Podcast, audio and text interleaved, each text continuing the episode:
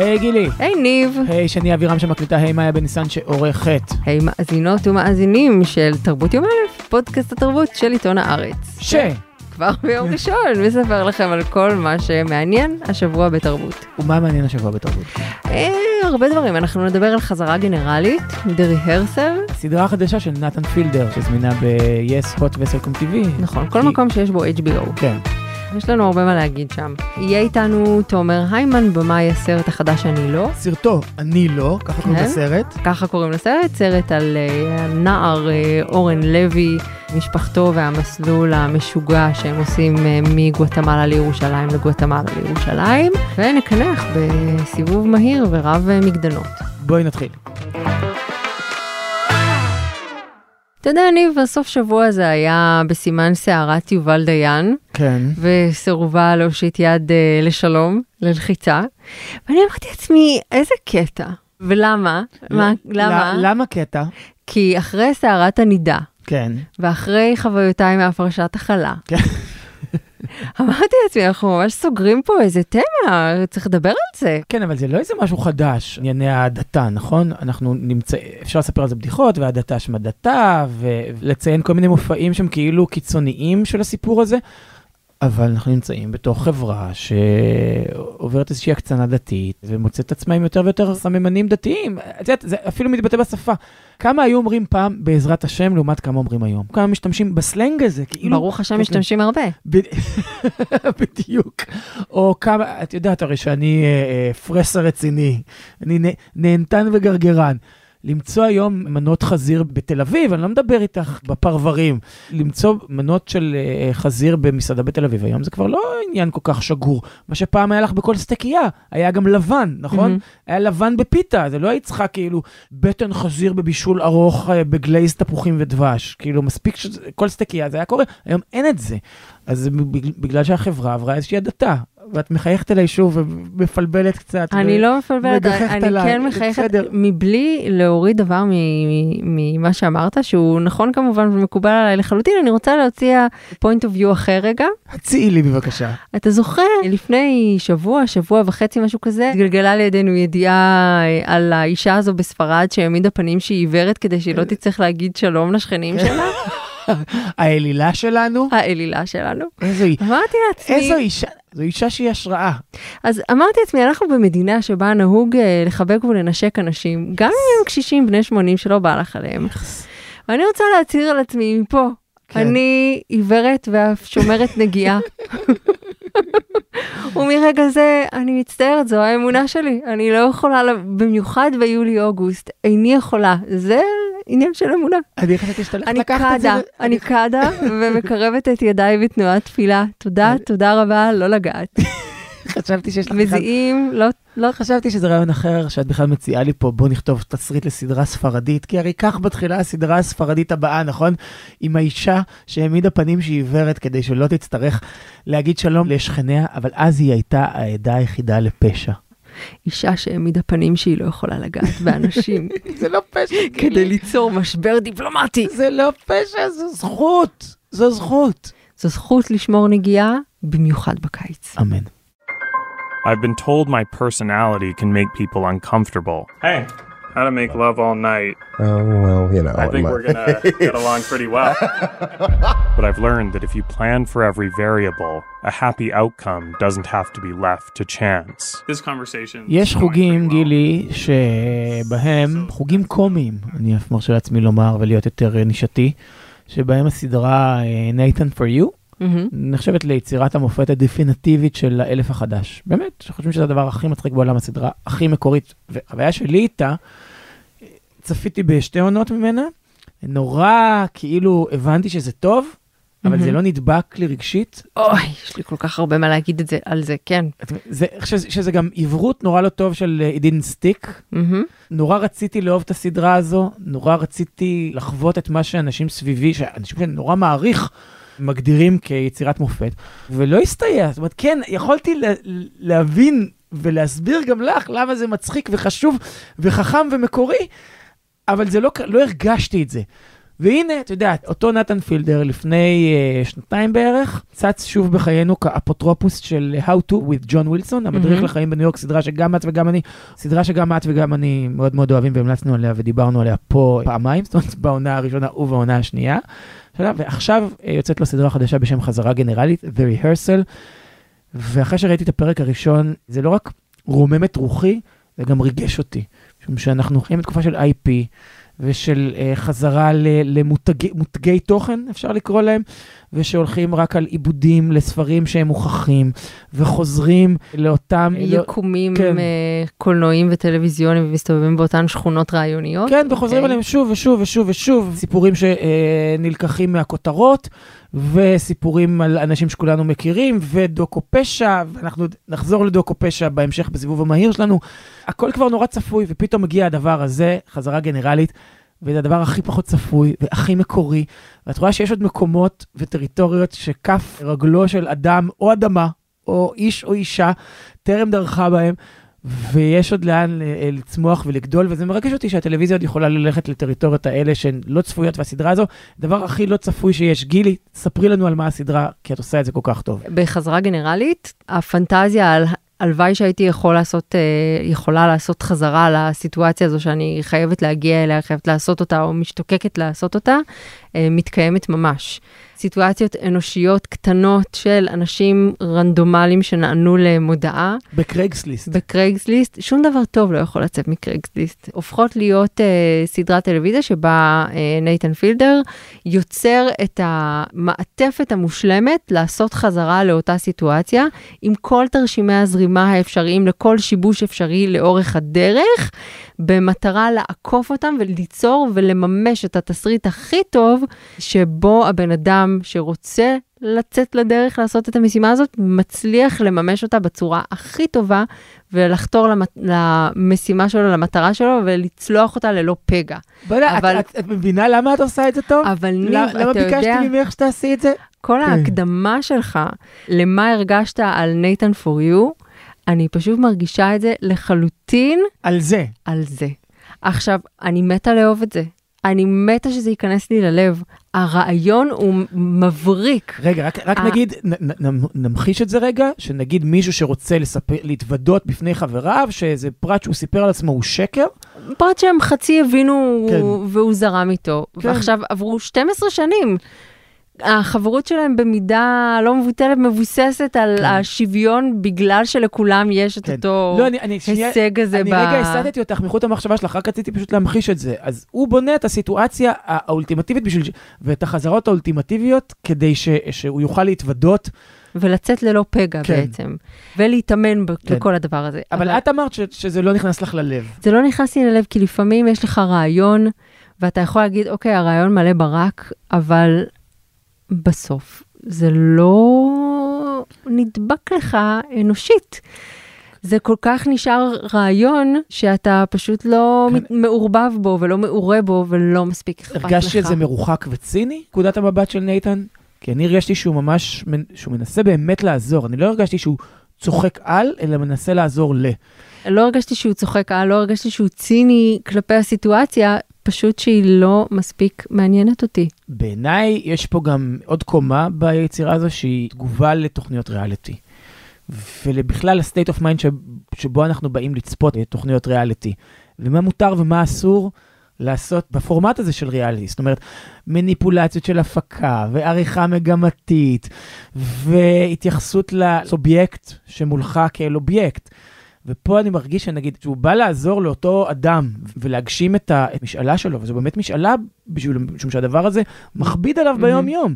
האנשים שמולם הוא רוצה להתוודות, אלה החברים שלו באינטראקציה, בסיס שבועי איתם, הם החברים שלו לחידון הטריוויה השבועי. הרגשת, נגיד, אין את השקר הזה של הבאנו לך פסיכולוגים שיעזרו לך להבין את המצב התודעתי שבו נמצאים החברים שלך, או סוציולוג שיעזור לו, או מדריך התנהגותי, או קואוצ'ר. אין, הם, הכל נעשה כאיזה מין אופרציה כזאת, כמעט מחתרתית, נכון? חלק מהדברים נעשים מאחורי הגב של מי שאמורים לעזור לו. זה הכל איזה מין כמעט מבצע חשאי, כמעט מבצע ריגול, הם חושפים את אחורי הקלעים של מה שנעשה בתוכנית ריאליטי.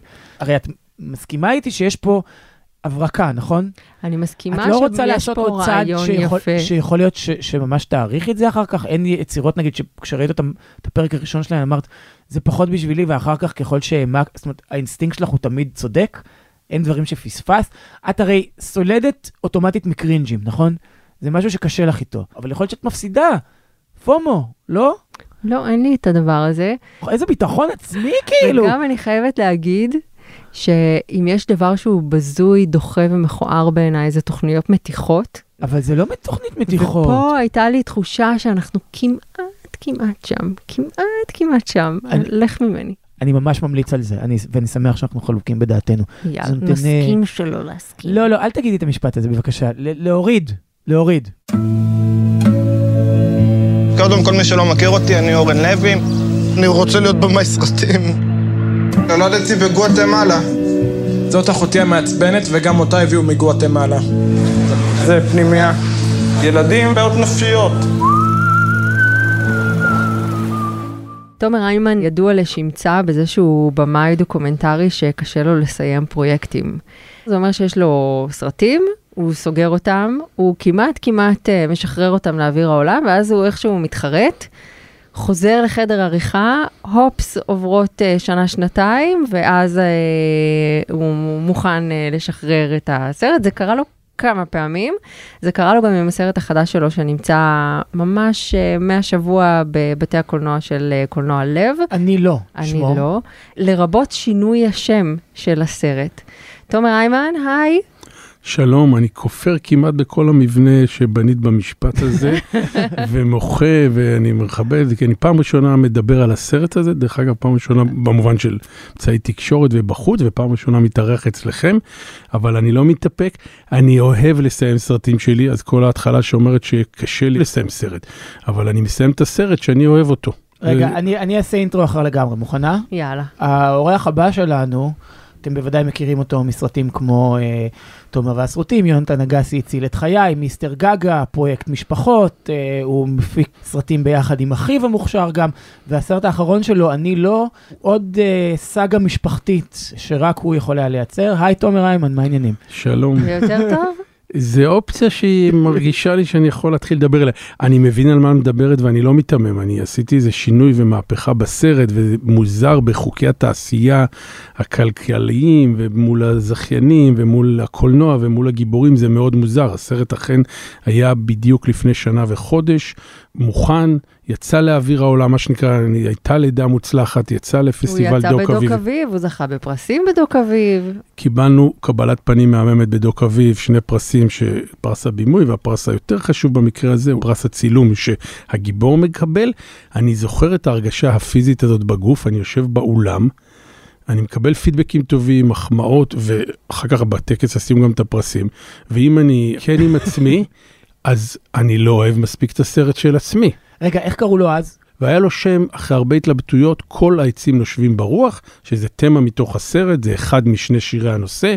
הילד הזה שלא דיבר, מה קרה לו יום אחד שקם ונעלם, והוא בשדות שם, יש חומר גלם מאוד יפה של אהוד לוי, האבא של אורן, שמצלם אותו ומספר מה זה ילד שלא מצליח לברוא משפטים, ופתאום אני חושב בגיל שלוש, או אני לא זוכר את הגיל המדויק, הוא אומר משפט שלם שהוא מחכה לרופא שיניים, כל העצים נושבים ברוח, איך אפשר לסרב ליום שכזה. ואבא אומר את זה בהתרגשות מאוד גדולה, ועדיין זוכר את זה, ומתוך זה חשבנו לקרוא לסרט כל העצים נושבים ברוח, עם כל המשמעויות שזה יכול אולי לעורר, ויצאנו עם השם הזה, וככה הוא יצא לעולם. אני הרגשתי שהסרט לא מספיק טוב, סליחה על הביטוי, עוד לא ראוי לצאת ככה לעולם. עכשיו, אני לא כל כך מבין את ההתרגזות עליי, כי בעצם אני מתייחס לפרמיירה, קצת אני עשיתי את מיסטר גגה על אוהד נהרין, והיו לי הרבה שיחות עם אוהד נהרין, איך הוא רואה פרמיירה. במחול זה מאוד מובן לכולם, שהיא תראה את העבודת מחול הראשונה, תבוא אחרי חודש, חודשיים, לא משנה שלשרון ליעל, או בזמנו לפינה באוש, ואתה תגלה איזושהי דינמיקה, ואיזושהי התפתחות של העבודה ושינויים. הקדושה הזאת של סרט שנסגר ולא לגוע בו, היא נובעת בעיקר מעניינים כלכליים, כי זה המון כסף לפתוח סרט, אנשים לא מבינים את זה. עכשיו, אני ואח שלי שותפים ברק, ואני באחים מימן, וזה הבייבי שלי, וזה החיים שלי, ואם אני לא אוהב את הסרט, ואני מרגיש שיש בו שומן, או שאני מרגיש שאין בו קצב נכון, והקאטים לא היו מודקים, אני בעצם משתמש בהקרנה הראשונה עם ארבע מאות חמש מאות איש, ויש דברים שאי אפשר לדמיין. כמה שאני בחדר עריכה מנסה לחשוב שאני שולט בסרט, פתאום אתה מזהה שיש רגע שצוחקים הרבה יותר ממה שחשבת, ואז לא נמצאים בכלל בסצנה הבאה, אתה צריך להשאיר שם אורך נשימה לשוטים. אז אמרתי, רגע, קורונה, עומד על המדף הסרט הזה, ובנוסף לכל הלחץ הזה לשנות ולשפר את הסרט, הגיבור דופק לי בדלת במשרד של האחים הימן, ואומר לי, תומר, שם לא טוב לסרט, חייבים לשנות את שם הסרט. אורן, די, אני לא יכול לשנות את שם הסרט, בגוגל מחפשים כל העצים לשבים ברוח, זה, זה, זה, לא, זה לא נכון. תעשה מה שאתה רוצה, הוא לא בא בקטע כוחני, הוא לא מאיים עליי, הוא רק אומר לי, תשמע, הסרט הזה הוא אני לא, בקצת סלנג שאנשי הארץ תוכלו להתמודד איתו, מה אתה מבלבל לי את השכל, תומר, ועל מה אתה מדבר? זה לא הסרט עליי. אתה רוצה סרט עליי, על אורן? אני לא. אני לא כל מה שאתם אומרים עליי, אני לא כל מה שבלבלתם עליי את השכל, אני לא כל הסיגמות, הלייבלים, אני לא. ואז הקשבתי לו, והסרט נפתח מחדש, ונקרא אני לא. אני רוצה רק בכוכבית לומר שאין עצבים עליך, זה פשוט משהו שהוא איזה פרפקציוניזם שלא לראשונה קורה בסרטים שלך. אבל מה שהוא אומר זה לא רק פרפקציוניזם, אני חושב, זה התייחסות יותר דינמית למוצר שלא אמור להיות דינמי. זאת אומרת, ברגע שחתמת את הסרט פיינל קאט, זהו, נגמר. זה העלה לי בראש את האלבום Life of Pablo של Kanye West, שהוא כל הזמן השתנה. זאת אומרת, האלבום שקנית ב- ביום יציאתו, לא היה אותו אלבום שאחר כך הוא כל הזמן עדכן אותו, כמו עדכון גרסה, mm-hmm. נגיד שיש שם לתוכנה, או זה דבר שנהיה יותר ויותר מקובל, אז בעצם אתה אומר, למה לא לסרט קולנוע? אני מתייחס לזה קצת כמו דמו, זה קצת כמו הופעת הרצה, ההקרנה הזאת. אחד הדברים שקורים לי במרחק, יש לי כבר פרספקטיבה של עשרים וחמש שנה, מאז כמעט שהתחלתי לצלם, עשרים וחמש שנה של סרטים, אנשים הרבה שואלים אותי, אתה אוהב את הסרטים הראשונים שלך, מה היית משנה בהם? עכשיו, ברור שיש בהם מלא טעויות ודברים, אבל אני באמת אוהב אותם ולא הייתי משנה אותם, כי זה נותן לי איזשהו ביטחון להגיד, אני יוצא עם הסרט שאני שלם. אולי גילי תתקצרי לנו מה הסרט, היא עושה את זה נורא טוב. מה הסרט הזה בכלל? כן. אוקיי. הסרט הוא בעצם על משפחת לוי, ובמיוחד אורן לוי, בנם המאומץ הבכור של אהוד ודבורה, משום שהם ימצאו אחר כך את מיכל, שניהם הומצאו מגואטמלה. בשלב די מוקדם מתברר שאורן הוא ילד מורכב, הוא לא מתנהג כמו ילד נוירוטיפיקלי, וכל זה מכניס אותם לאיזשהו סחרור בניסיון להבחן את מה שקורה שם, ואולי אפילו לטפל, ואולי לטפל גם בצורה שמעוררת סימני שאלה, בהמשך הסרט. המהלך שאורן עובר סביב גיל התבגרות מאוד מאוד מאוד סוער ופרוע בין מוסדות ובין אבחונים, מביא את כל המשפחה הזו לחזור לגואטמלה ולחפש את סיפור המקור שם. הייתי מוסיף נדבך שחשוב לי לפחות לדרך הדי מדויקת שתיארת, שהכל הוא גם דרך point of view. סרט הזה מנסה להיכנס, פעם רציתי להיכנס, לקרוא לסרט הזה, להיכנס לראש של אורן לוי. כי בעצם מה זה אורן, אורן לוי, שהוא חברי הטוב, אני אוהב אותו אהבת נפש, אבל יש לו דרך לראות את העולם. איך אתה מצליח, לא במילים, לא ברעיונות, להכניס את הקהל לפוינט אוף ויו של מישהו שהוגדר כאספר, כבולמי, כפסיכוטי, כדו-קוטבי, כל הדברים שבסוף... אפילפטי, כן. אפילפסי, כל התיאוריות האלה מתרסקות. אורן היה בסך הכל בין שש וחצי שבע, והוא כבר היה על טיפול תרופתי פסיכיאטרי. הגדיר אותי בכל מיני הגדרות מטומטמות. אפילפסיה מוחית, דיסלקציה, פולמי, פסיכוטי. קשה לי לקרוא מבטים, ובסוף אמרו שיש לי אספרגר. אולי זה התרסה וסימן שאלה כלפי כל המערכת הבריאותית, כל המומחים, כל הדוקטורים, תסלחו לי כבודכם במקומכם מונח, אתם מדהימים, אתם עושים עבודה טובה, אבל לפני שאתם חותמים רגע בדף הזה שיש לכם עשר לקוחות באותו יום, רגע, זה משפיע על בן אדם לכל החיים. ואחר כך הוא מקבל כדורים. ואורן קיבל כדורים נגד אפילפסיה שנתיים. כדורים של אפילפסיה, זה איך שאומר, זה כדורים שנותנים, הסוג הכדורים והעוצמה, כמו לסוסים. וזה משפיע על מערכת העצבים של ילד בן שש שבע.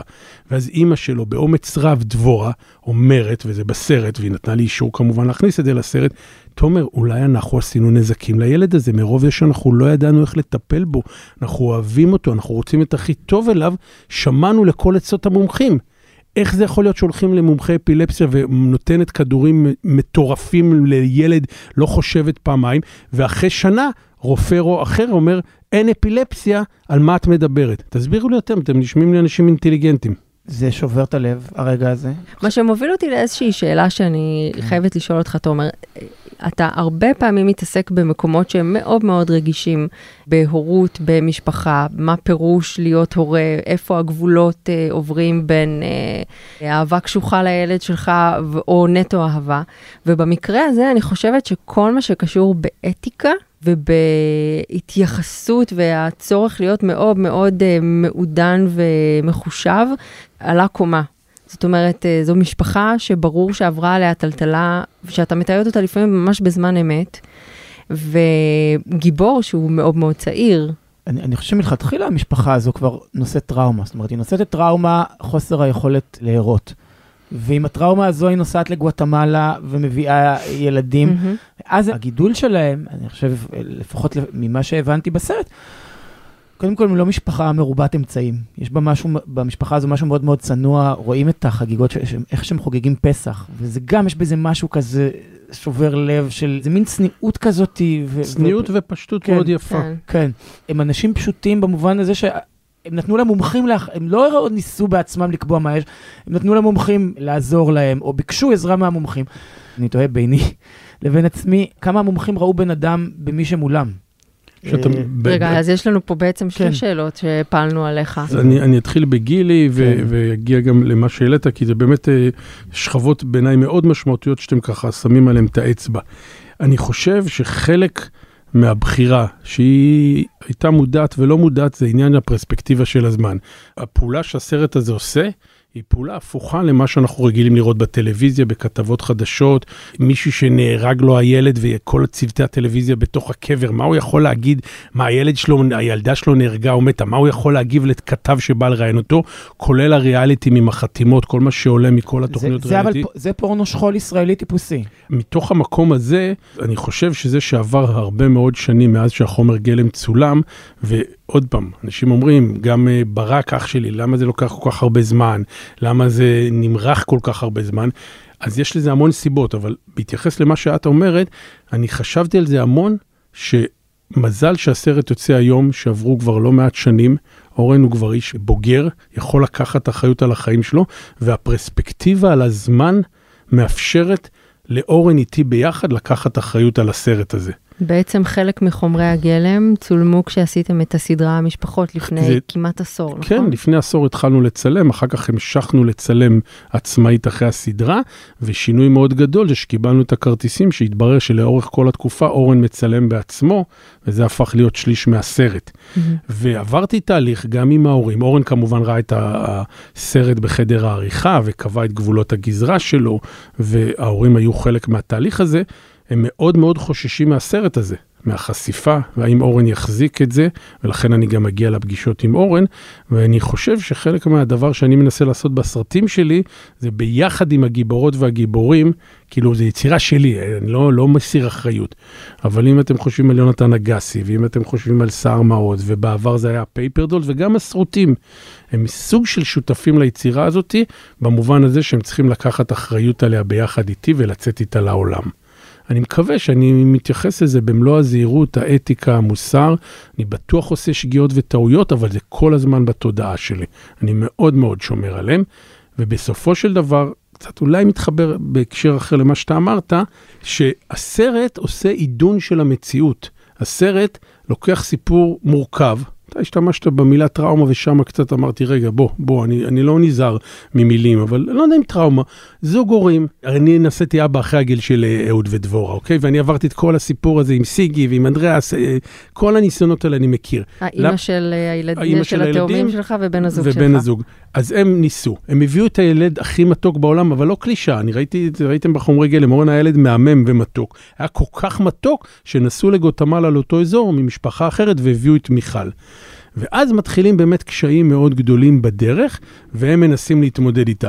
והסרט הוא קשוח, למרות הקושי שלו, הוא עידון של מה שבאמת קורה במציאות. זאת אומרת, הוא עושה פעולה הפוכה, והוא שומר על הדמויות והגיבורים.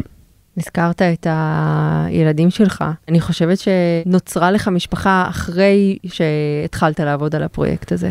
ורציתי לשאול את שאלה, השאלה המתבקשת על הדרך שבה הבאות שלך השפיעה על החומרים האלה.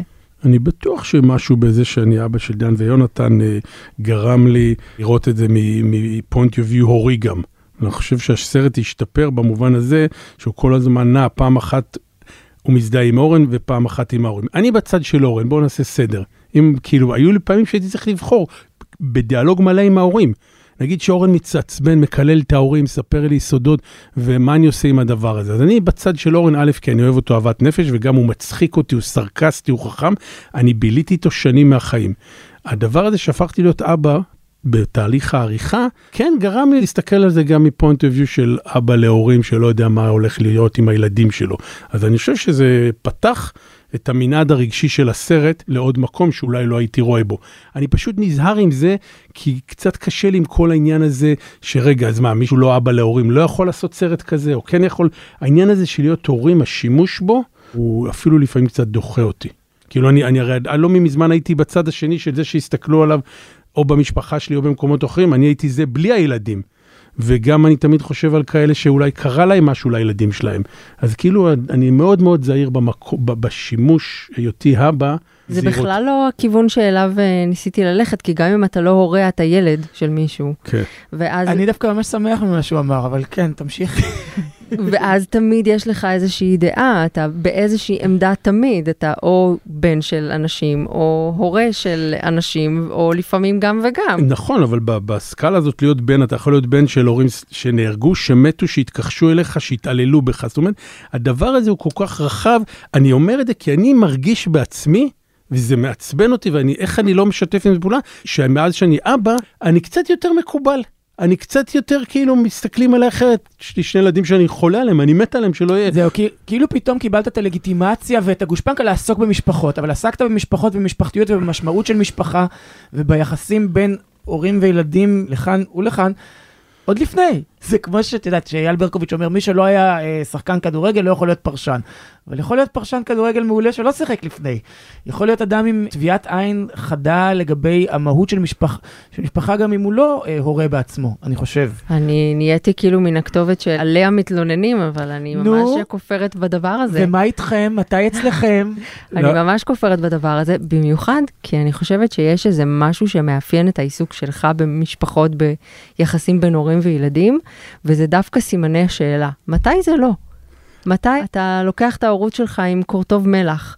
מתי אה, הילד שלך הוא כל כך מאתגר אותך, או כל כך יוצא נגד כל מה שרצית שאי פעם הוא יהיה, וכל מה שהיית תיאורטית מוכן לספוג, שאתה רוצה להתגרש ממנו? לא רק שאני מסכים איתך, אני לוקח את זה לקומה שלי, שמבחינתי, וזה עולה בסרט, וזה גם בשיחות עם דבורה, אחד הדברים ה... אני יודע, אני נזהר מי אני שישפוט, אבל הטיפה בעייתיים, זה, זה הצורך שלנו שהילדים ימלאו את הבורות והדיכאונות והחללים, ואני רואה את זה סביבי, ואולי גם אני חולה במחלה הזאת, אני רואה את זה ממש, ואני גם רואה את זה בחלקים בתוך הסרט, ילד, ילדה, ילדים, לא צריכים לבוא למלא את הבורות שלנו. וברוב המקרים זה מה שזה קורה, ואז נוצרת שם תלות. אז על זה יש סימן שאלה, הרי דבורה ברגע מאוד רגשי ויפה אומרת, הוא לא רואה אותי. או הוא לא מחזיר לי אהבה, ובא לי להגיד לה, רגע, תגיד לה, על מה את מדברת? מה, מה התפקיד של הילד הזה? כאילו, למלא לך משהו שאולי את צריכה למלא אותו בדברים אחרים, שאלה שאני מתעסק בה הרבה גם לגבי עצמי. וגם מהכיוון השני, האם הילד שלך יכול לעשות משהו, או להתנהג בצורה כל כך מורדת ובועטת, שאתה יכול להגיד לו, חביבי, זהו, הגעתי לקצה שלי? אני מקווה שאני לא אגיע לשם, במובן הזה אני בפירוש רואה את אהוד ודבורה. אני גם, חברים, אני לא מתמם, אני עושה קולנוע. הרי אני לא כותב על זה מאמרים או רק אה, חושב על זה. יש עוד קריטריונים שהם חשובים לעשיית סרט. המקרה הזה הוא מקרה בוכה נורא מעניין. אנשים נוסעים לצד השני של העולם, מביאים את הדבר הכי יפה בעולם, ואז משהו שם הוא בדרך... הוא מסרב. אני רוצה לשאול שאלה שבטח שאלו אותך מיליון פעם, אבל אני לא שאלתי. זה מאוד מעניין אותי. למה? מה יש במשפחות, במבנה הזה, במבנה הארכיטיפי הזה, שכל כך מעניין אותך ומושך אותך אליו? פעם אחרי פעם אחרי פעם, וגם כשלכאורה אתה לא מתעסק בו, אתה מתעסק בו. אני חושב שזה ממש הגרעין הכי בסיסי שאליו נולדים. זה לא משנה לאין או ליש או לקיים. מי שאתה נבנה עוד לפני הפוליטיקות, לפני האידיאולוגיות, לפני כל מיני טעם תרבותי, טעם חברתי, כל הדברים האלה. קודם כל אתה נולד איפשהו, באיזשהו בית, ושמה הביטחון העצמי שלך, מי אתה, כמה אתה אוהב את הגוף שלך, כמה אתה שונא את עצמך, כמה אתה יכול להזיז את הזרועות שלך רחב, או כמה אתה מצטמצם. איך אתה רואה גברים, איך אתה רואה נשים, איך אתה רואה הורים. איפה זה מתחיל? אם אתם תגלו לי מקום אחר, אני עובר לשם עם הסרט הבא שלי. יש ז'אנר שהוא מאוד מזוהה עמך, העניין הזה של המשפחתיות והנבירה הזאת פנימה, ולהפוך כל אבן ב- ביחסים הפנים-משפחתיים. והוא, אני לא רוצה להגיד נלקח ממך, אבל הרבה אנשים הושפעו ממנו, ואפשר לראות אה, אה, מופעים של הדבר הזה, בעוד כל מיני מקומות ב- ביצירה ובעשייה הישראלית. איך מפתחים טביעת יד בתוך התחום הגדול הזה, ואיך גם שומרים עליה? הדבר הזה של טביעת יד הוא מאוד מאוד חשוב לי, ואם אני הולך לאיבוד אז תנערו אותי ותזכירו לי את השיחה הזאת, כי יותר חשוב מלייצר עוד סרטים, לעצמי אני אומר, אני לא מדבר בשם אף אחד אחר, זה שזה יהיה שלי, לא במובן האגו, זה סרט של תומר הימן, אלא במובן שאני אזהה את עצמי ביצירה.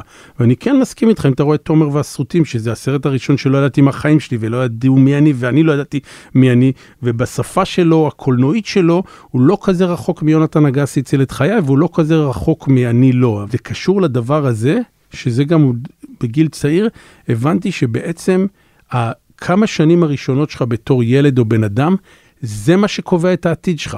זאת אומרת, אחר כך כל המילים וכל, אתה, בגלל זה גם התדר האינטלקטואלי הוא תמיד טיפה קשה לי. כל הניסוחי מילים הגבוהות והכל. מתי זה מתחיל?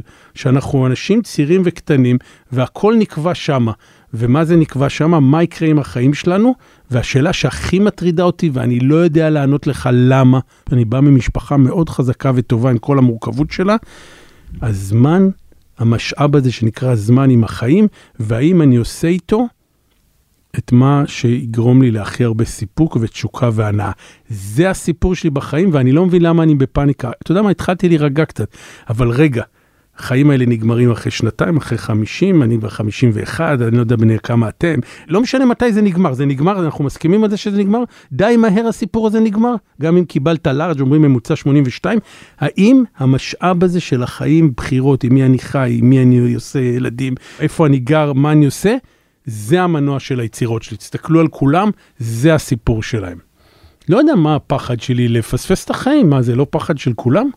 נראה לי כן. כן, פומו. וגם לא רק פומו. הזכרת אותו כמה פעמים, ואנחנו כל הזמן מסתובבים סביב נושא המשפחות, ואני חושבת שאולי השנה האחרונה הייתה השנה הראשונה שבה אתה ואח שלך ברק לא עבדתם צמוד כרגיל, כי ברק הלך לנהל את המסלול לקולנוע בבית ברל. ספר לי קצת על זה. זה היה זעזוע והלם ושמחה, ברק בחר ללכת לנהל את המכללה בבית ברל, עושה שם מהפכה מדהימה ומביא שם אנרגיה חדשה.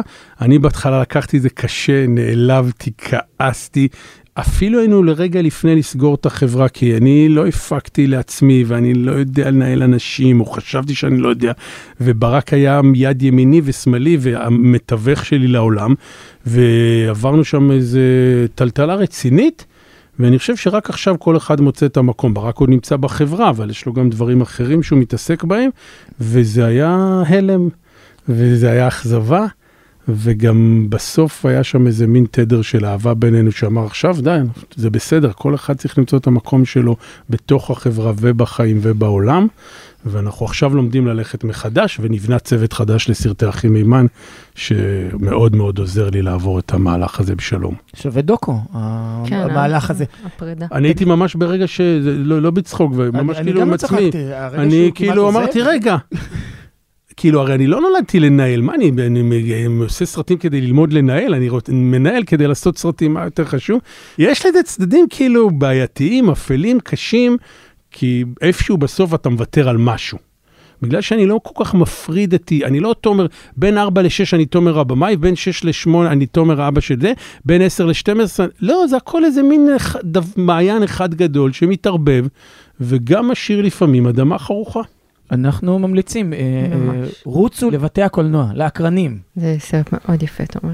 תודה רבה, תומר הימן. ותודה, אני אספתחו פה, אני מקווה שפתחתם לי שערי שמיים. There's things I want to improve on, so the great thing that I have done is my kids are not afraid of me. Every time I have fucked up, I've gotten down to my kids' level and let them know that I was wrong and I apologize. So now, my daughter's a little bit older, she's like four and a half now, so now whenever I start flipping out, she actually has been helping me to stop Because the second I hear that cute voice, I, I, I can't, I just think, Dada, I'm sorry. I just immediately, it's hilarious. נבכה. כן.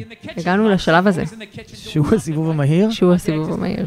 שהוא לא כזה מהיר, את יודעת, אנחנו כאילו, זה לא שאנחנו אומרים, יו, בואו נעשה את זה יותר קצר. זה פשוט אה, סיבוב שיש בו הרבה דברים. כן, אנחנו דוחסים בדברים, כן. אבל אפשר לנסות לעשות אותו קצת יותר כזה שטחי. תראי, יותר שטחי מהסטנדאפ של ביל בר. זה היה ממש מה, מתבקש. מהספיישל סטנדאפ החדש שלו בנטפליקס, אי אפשר לעשות את זה. הוא כאילו עושה הסבת קריירה, הוא החליט להיות מרצה בטד, הוא החליט שהוא כבר לא רוצה להצחיק. זה הרעיון? לא, אני חושבת שהוא חושב שהוא מצחיק פשוט. כן, אז הוא... אך לא. זה לא רק שהוא לא מצחיק, הוא בעיקר לא אינטליגנטי. זה לא רק שהוא לא אינטליגנטי, הוא בעיקר לא מצחיק. אומרים רגע שביל בר הוא סטנדאפיסט, שהטיקט שלו זה היותו גבר לבן פריבילגי. זועם מיזוגן. זועם מיזוגן, שאומר את הדברים כמו שהם. לא, הקלעים תופעים שלו היה כשהוא היה מופע החימום של לואי, ושם הוא עשה את הביט הידוע, We became a nation of gold digging whores. אבל נגיד במלך של סטטן איילנד, שהוא משחק את מי שיוצא עם האימא של פיט דיווידסון, הוא נורא בתור קבאי, הוא ממש מקסים שם ונורא אנושי, זה מאוד, מאוד משונה מה שקורה איתו. אבל בספיישל הזה, יש איתו הרבה בעיות. בעיקר בעיות יש איתו, אני חושבת. כן, עכשיו, מישהי כבר אמרה לי, אה, כי הוא לא פי סי, עכשיו, אני שונא שאומרים פי סי, זה בכלל לא עניין של תקינות או לא תקינות פוליטית, זה לא שאומר דברים שאסור, או חוצה קווים. הוא פשוט אומר דברים לא נכונים, ובאיזה מין טון כזה של uh, גבר זועם, נגיד, הוא אומר, עכשיו הם לקחו את שון קונרי, וכינסלו את שון קונרי. אף אחד לא מחק את שון קונרי. אפשר לראות את כל סרטי ג'יימס בונד. פשוט שמים איזושהי כוכבית ואומרים, הייתה לו בעיה מאוד רצינית ביחס שלו כלפי נשים. במיוחד אלימות כלפי נשים, שהוא חשב שהיא בסדר דווקא. שהוא חשב שזה בסדר, לסתור לנשים.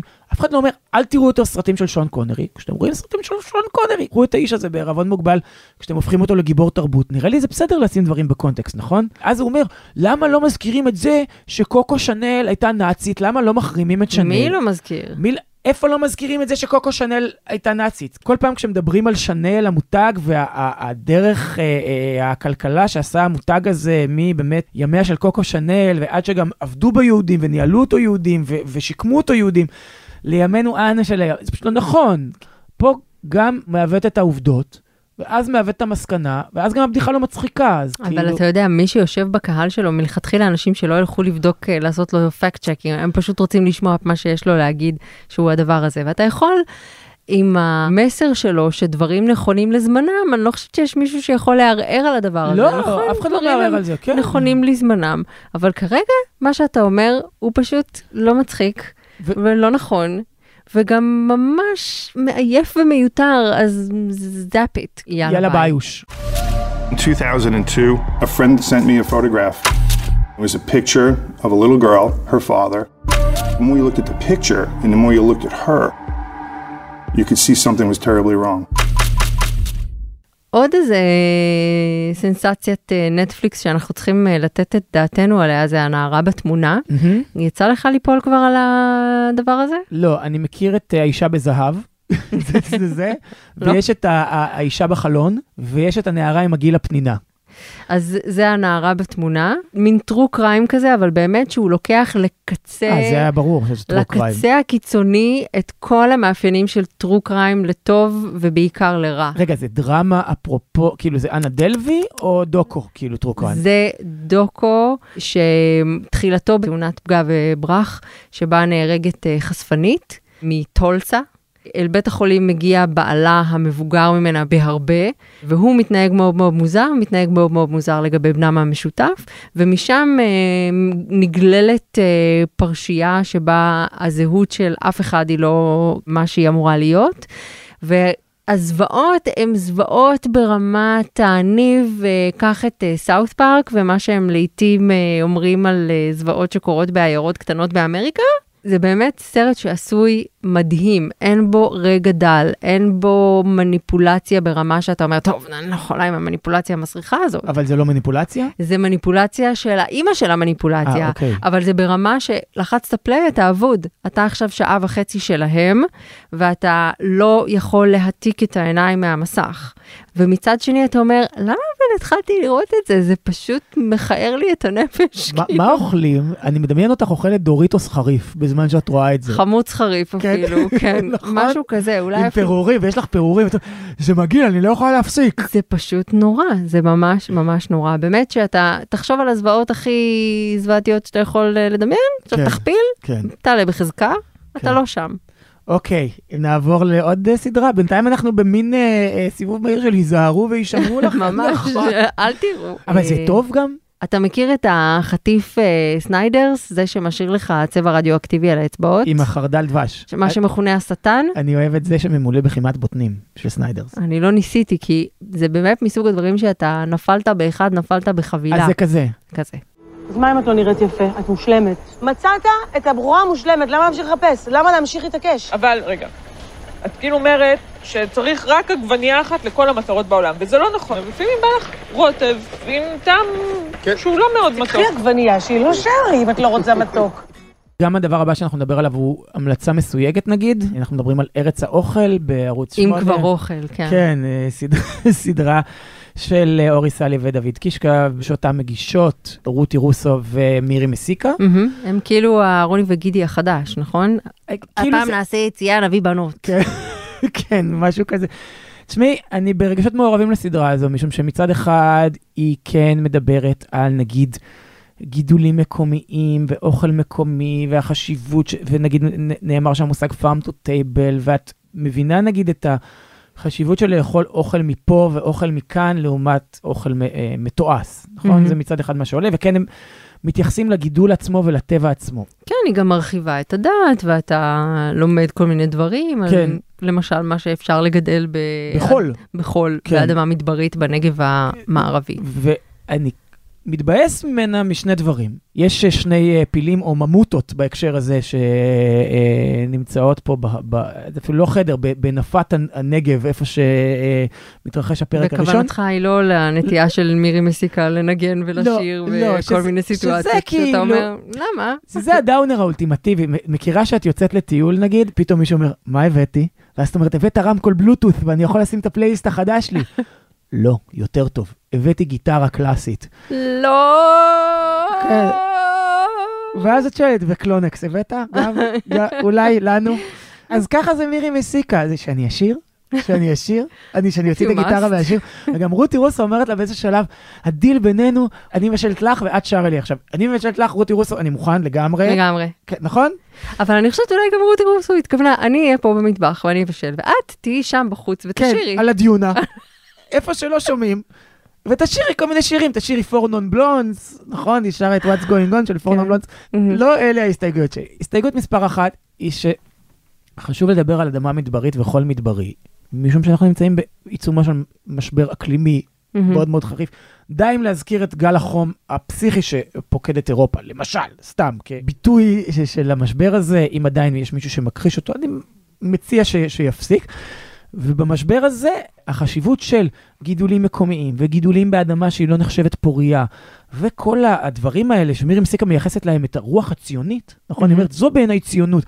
לא רק עניין של ציונות, בסדר. יש פה עניין שהוא ממש קריטי, ועוד בהתחלה אומרת רותי רוסו ובצדק, אנחנו נמצאים בעידן של חקלאות משתנה, ושוק שונה של אוכל, משום שיש גם בעיות בשרשרות ההספקה, והיא מתייחסת אליהן, אבל לצד הבעיות בשרשרות ההספקה, אין התייחסות למשבר האקלים, לפחות לא בפרק הראשון, וחבל, משום שזה מאוד מאוד קריטי. עניין שני שחסר לי פה, או בעצם אולי זו כבר אה, הצלחה של המפלגה של אה, סמוטריץ', העלימו שלוש מאות אלף אה, בדואים מהנגב. אה, נכון. ראית? שמת לב לזה? הנגב רק, רק, רק. אין בדואים. אם כבר עושים סדרה, ומתייחסים לפוליטיקה של האוכל, ואפילו אומרת, הפוליטיקה של האוכל במובן הרחב, ואפילו אומרת רותי רוסו, מתייחסת לחוות הבודדים, של אריק שרון. עכשיו, חוות הבודדים זה לא איזה יש מאין, זה חוות בודדים, כדי להפר את ה... רצפים הטריטוריאליים של הבדואים. בדיוק, של בדואים. כאילו, להגיד חוות בודדים, ולא להזכיר את הבדואים שנמצאים שם. וגם להם יש גידולים מיוחדים, וגם להם יש חקלאות מקיימת, וגם שם יש כל מיני גידולים מעניינים. לא להתייחס אליהם בכלל, בכלל, לא להזכיר אותם. זו מחיקה. פשוט להעלים שלוש מאות אלף איש, ואת התרבות שלהם ואת המסורת שלהם. וזה חבל מאוד בעיניי. בואו נתנחם בהמלצת מוזיקה? הו, והמלצת המוזיקה שלי היא בדיוק הייתה... זה הורך כל כך. מתייחסת בדיוק לזה, משום שאני רוצה להמליץ על ה-אי פי החדש של, או על הסינגל החדש של אוטרקי, שביקר אצלנו כשהוא הוציא, את האלבום שלו, אלבום נהדר, עדיין אנחנו... בהאזנה, כן. כן, פשוט אלבום מסתרי שמהאזנה להזמנה רק נשמע יותר ויותר רלוונטי, אפרופו נגיד... הסבב החדש של הבחירות, הוא הוציא עכשיו אלבום חדש שקוראים לו The Leibovitch Files. אפשר למצוא את זה גם בספוטיפיי ואפל מיוזיק, ומי שרוצה לקנות עותק פיזי, זה יש את זה על שבע אינץ', תקליטון כזה קטן, וזה קטעים של מוזיקה אלקטרונית, אפילו אם יש בה אלמנטים רקידים, שעליהם יש נאומים של ישעיהו לייבוביץ'. את מגחכת, אבל את יודעת, זה בדיוק זה, ויש שם שיחות של אנשים, עם ישעיהו לייבוביץ', כמו, אתה יודעת, כמו נגיד שמסמפלים כמרים, מסמפלים פריצ'רס, מטיפים כאלה, כי יש בהם משהו מאוד מוזיקלי, שואל מישהו את ישעיהו לייבוביץ', איך אני יכול לאבד את האדמה שלי, בידיעה שהחבר הישמעאלי, הוא אומר אז ישמעאלי, שהיא הייתה שייכת לו?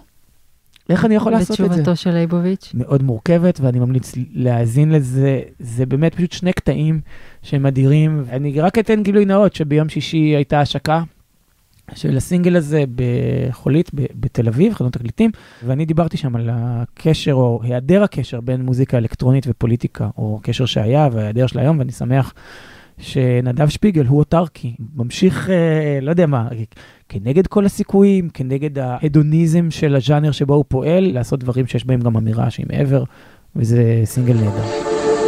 ואני צריך לענות לאותו חבר ישמעאלי, שאומר לי, האדמה הזאת שאתה מעבד, אני ישבתי בה לפני שלושים שנה. בצורה חברית הוא אומר, איך תסביר לי את העובדה שאתה מעבד אותה עכשיו? ולפעמים, בכוחותיי, אתה סוחר אותי או את החברים שלי לעבד לך את האדמה שהיא שייכת לי.